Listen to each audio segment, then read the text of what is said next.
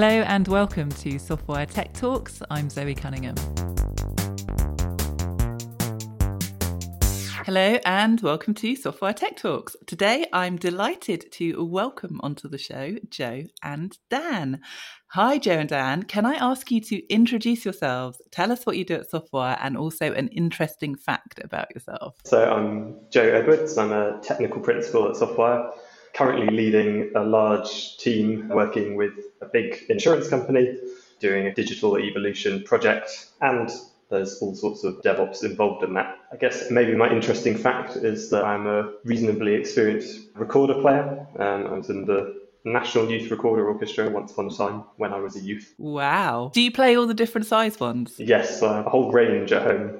I don't get to bust out the you know the really big and the really small ones very often. I remember this that you've got recorders and they look like they just get bigger and bigger, but then the really big ones like really strange, isn't it? Yeah, there's sort of different types. You can get ones that look like they come from IKEA. They're sort of square and plywood. That's the one I had, I think. Dan. Hello, my name is Daniel Waters. I'm a delivery principal at Softwire. I've also been involved in some of the projects that Joe's been delivering, but my time tends to be spread between multiple projects where I have more of a project governance role, I suppose. So my job tends to be to sort of make sure the projects are set up to run nicely and then I disappear quietly and hope that they do. My interesting facts about myself, I'm going to point to the barometer on the wall behind me. I like to predict my own weather. Wow, how successful are you? Not very good, Zoe. I'll be honest. and it's a much wider range of prediction than I could get from the BBC, but it's quite nice to try every now and then. It's your prediction. It's my prediction, and I make it. I didn't really see today's rain coming, though. So a barometer just tells you what the pressure is right now, does it? And then you deduce from that what that means for the weather. So I haven't ever read a guide about how to use it. I should qualify that. I'm not I'm not a trained barometer reader. There's a little like golden needle that you move over the black needle. So the black needle moves by itself, the golden needle you move, and then whether it's risen or fallen will help you make the prediction. So if it's going in one direction at a certain pressure, that normally means it might be raining. If it's going up at that pressure, it might actually mean that it's clearing. So it's the direction is as important as the pressure itself. I'm sure there are other more detailed ways to read it, but I haven't figured them out yet. To be honest, mine is very pessimistic and tells me it's raining all the time. It's not often wrong though. that is absolutely fascinating. So, today we're not going to be talking about how to predict the weather, sadly. We're going to be talking about how to use DevOps to make your developers more productive. And I'd like to start by saying developer productivity is this real goal that everyone's chasing, right? But what do we mean when we say productivity? And can we mean different things by it? Yeah, I think we can mean different things by it. And I think today I think we should maybe focus on how to make the time that your developers are spent developing better and how to make sure that the things that they are doing get out into the real world faster. I don't think DevOps is necessarily the tool to help like performance management, the side of productivity or that kind of thing. I think it's definitely more about making sure that your processes are streamlined and that you are able to get the best use out of your time spent developing. Okay, so isn't one development team going to be roughly as productive as another development team? I think that's sort of definitely not the case. I think there are obviously a few reasons that that could be the case. And the one that we're talking about at the moment is really the time that's spent not doing development. It doesn't matter how clever your developers are, it doesn't matter how experienced they are. If they have to spend most of their time messing around, performing deployments, diagnosing, issues with very little information, they're not going to be able to get very much actual feature work done. Okay, so that's super helpful. With that as our framework, what is DevOps? Yeah, I think that's a good question. I think a lot of people mean slightly different things by it. To me, DevOps is a bit like Joe said, it's a lot of the stuff that sort of sits around the edge of your development, but also sits around the edge of your operations where they sort of collide. Typically, I suppose there are some standard things that you might count in the DevOps wheelhouse. So, continuous integration and deployment pipelines, for example, making sure that you're running automated tests as part of your build, packaging up your code in the same way every time, doing repeatable deployments they're all classic DevOps tools that you might use. And I think we'll talk a bit more about that later. But there's also some of the processes I think almost fall into DevOps. Yeah, I think that's right. You can bring in things like approvals processes, like code review, testing reports as well, actually being able to link up all the stages in your SDLC and make sure that everything's running through smoothly. And I think one of the really big things that DevOps can help you with is just provide confidence in your software. Like Joe was saying, if you have developers messing around at the edges, then that introduces a lot of human error possibility. Humans are a really important part of software development, but there's a lot of things that computers are better at than humans. And I think doing things in a repeatable way really helps you to build confidence in your application. And there are certain aspects of the development lifecycle that just really suit themselves to that automation. So DevOps really it's kind of all the parts of doing a software product that aren't the actual coding. Would that be a fair way to describe it? I think that's probably not quite the full picture. There are lots of other things that are involved in a software project, like drawing up requirements and acceptance criteria and user testing and all that sort of thing. I would say it's really about automating as many of those processes. It's a kind of software developer mindset, really. That's sort of where the name DevOps comes from, is applying those kind of software development ideas to operations and to everything else. You know, we've got all these powerful tools. Let's use them to streamline everything that we're doing. Fantastic. So you mentioned in your introduction that you're working in the financial services area. So why is DevOps particularly relevant for financial services? So I think there are probably a couple of key things about financial services so first is there's a lot of regulation. You need to be sure in what you're sending out. You can't just make changes and hope that they're kind of fine. You can get hit with a pretty hefty fine if you send out the wrong messaging on your website, for example. And that means having a process that you have faith in, having an audit trail, making sure it's repeatable and safe is really key. And I think the other one is that most financial services are large and relied upon by people for fairly fundamental services. And so reliability and uptime, seamless deployment, that kind of thing is really important. You can't just have your website go down for a few days because that has real impact on real people more than a lot of other industries perhaps. Yeah, I think in my time here, I've worked with a couple of large insurers and large building societies and banks and stuff. And the thing that they all have in common is a real desire to have confidence in the things that they're deploying. I think obviously every industry cares about this and every industry would love to be bug free, but I think for, for, some of the big financial institutions, this stuff really matters because your volumes are large, you're dealing with a very important part of everyday people's lives. The regulation is big, the potential for headlines is big. You really want, as somebody who's managing the deployment train or the release train of your company to know that you aren't going to come into work tomorrow with a big fire and then instead everyone's going to be pleased with what you've released because it does what you think it should do. Yeah, so I can see the scope for mistakes or size of mistakes that you can make is much larger, which then makes it more important to get it right. Yeah, and the regulation is obviously almost a symptom of that, or maybe it's a bit bidirectional, but definitely the regulation is there because as a society, as a government, we don't want those kinds of mistakes to happen. And so we have to abide by those regulations. But I think it works both ways. You want to abide by them, right? You also want your site to do what it's meant to do to comply with all this stuff because it's good for your business as well. Okay, well, I'm definitely sold on DevOps. so, assuming people are listening and they don't have a good DevOps setup, and now they're like, okay, I really need to start working on this. How do you get started? I think it's a really interesting question. I think the way that I would potentially first do this is do an analysis of your processes, try and tease out what you're doing repeatedly and often, and identify some candidates for automation. I'd probably try and start small. I don't think you're going to suddenly go from an engineering team that does a lot of this stuff manually, maybe does lots of manual testing, lots of manual deployments, to a really efficient development machine overnight you have to start small, get some confidence in the tools that you're using, give your team some exposure to this. Because part of DevOps is that you're expecting your development team to do a lot of this work. So you need to potentially do some upskilling there.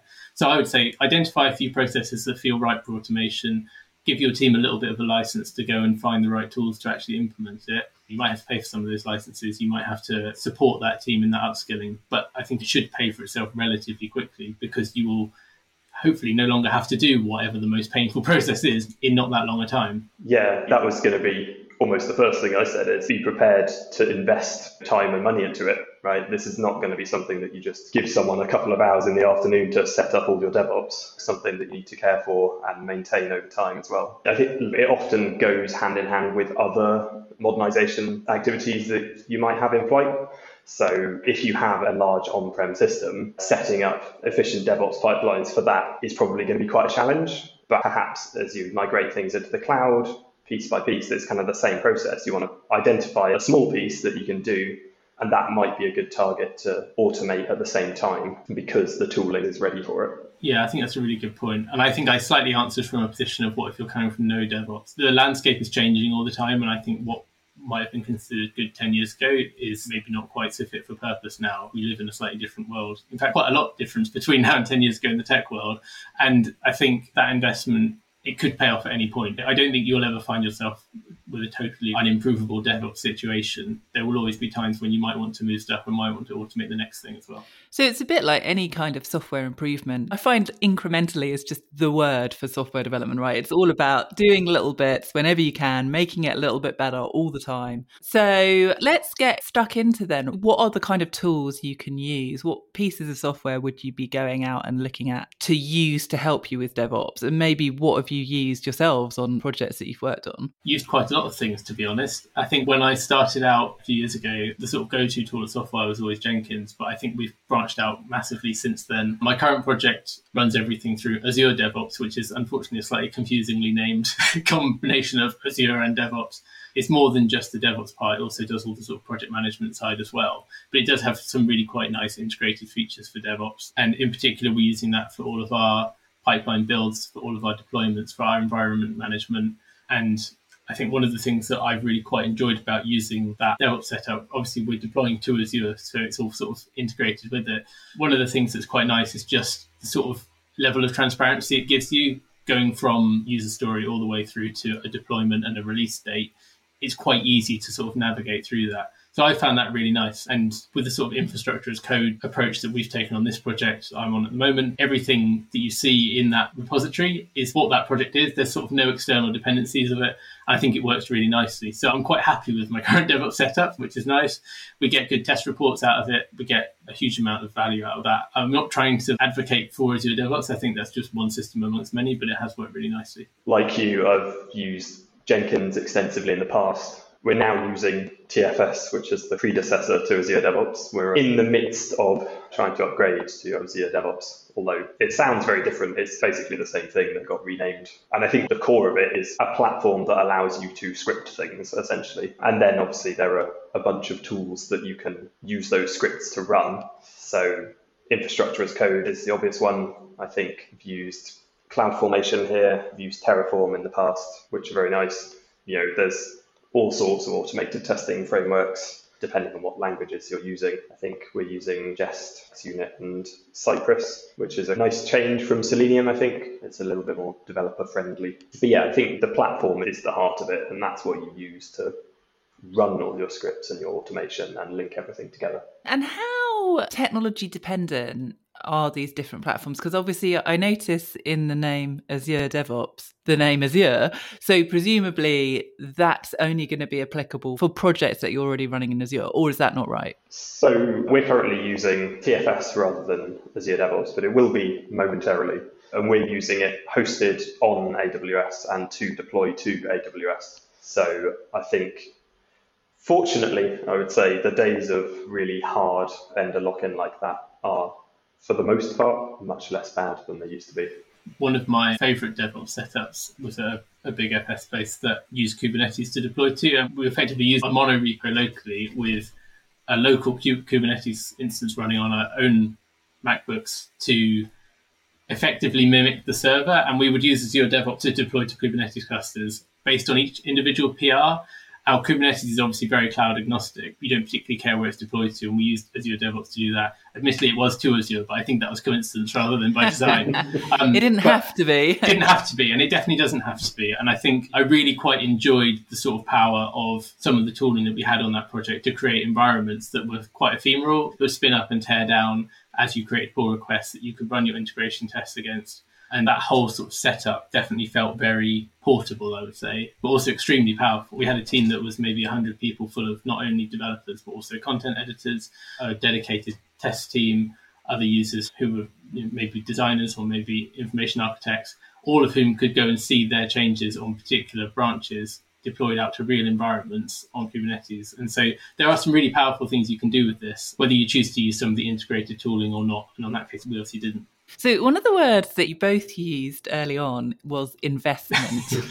and I know that whenever you're thinking about investment and actually either spending a whole load of money on tooling or on setup or on just repurposing your developers away from building your core product, you have to think quite carefully about what the returns are. So, how are the ways that you will start to see that making these changes is making a difference to your productivity? I think you have to see that a lot of manual processes are already pulling your developers away from their core process, right? So if that isn't happening, then maybe this isn't the answer for you. But on most most places, either you've automated it or you haven't. It has to happen. And so if you haven't done it, I think you should just try and identify it already under your nose as sort of and I think it should be quite possible to maybe figure out a rough estimate of what that's costing you and you could potentially make a business case based on that.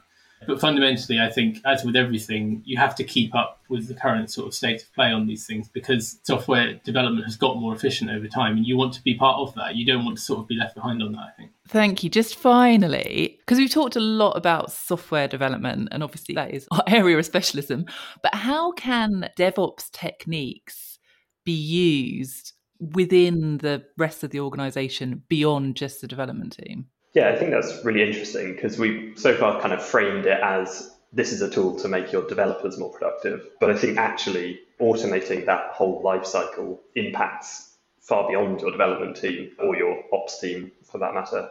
So, as an example, we've been looking at what they're calling the operating model for bringing changes all the way through from inception into production. One of the big things that we've done is separate content from the code. So, previously, the digital team wanted to make some wording change on the website, they would have to go through the development team. The development team would have to schedule it into a release. The release would happen once a quarter or something like that, and it would potentially take months to get that into the website. We've separated that all out. The content is now in a CMS. The content editors can edit it there, they can publish it there. That fires out some webhooks that trigger a build and deployment, which is sends out some approvals. The approval emails go to the small list of people that are allowed to approve these changes into production. They just click a button and then it goes on the website. And you know that whole process could happen within hours, whereas before it would take literally months. And crucially, in that whole process, there's not a developer to see. The developers set this system up, but they're not required to step in every time there's a small wording change. Yeah, I just want to say that's fantastic because there's so much energy devoted to making consumer tech easy to use. We've got this very low tolerance for having to click more buttons than we have to. And yet, on the business side, often we're all working with systems that are then really labor intensive or frustrating. And actually, this sounds like kind of making that process for the people working on content and approving content to be as simple as using Uber to book a cab. Absolutely. Uh, we haven't mentioned it, but I feel obliged to point it out. It's not just about productivity here. By introducing these processes, you're making everyone's lives easier, and that will also make them happier Staff retention is really important these days. Making everyone have as nice a time as possible is actually a really important thing to bear in mind. Yeah, I think if you're frustrated and you're using a computer at the moment, then it's possibly worth seeing if there's something you can automate out of it. I don't think you should be in that situation very often. Well, thank you so much, Dan and Joe. I'm actually thinking I might retitle the podcast How to Use DevOps to Make Everyone Have as Nice a Time as Possible. I think that's definitely a good pitch. But that's been super interesting. And anyone listening, if you want to learn more about DevOps or automating any part of your processes, drop us a line and we're always happy to chat. And please do remember to subscribe to our podcast wherever you usually listen.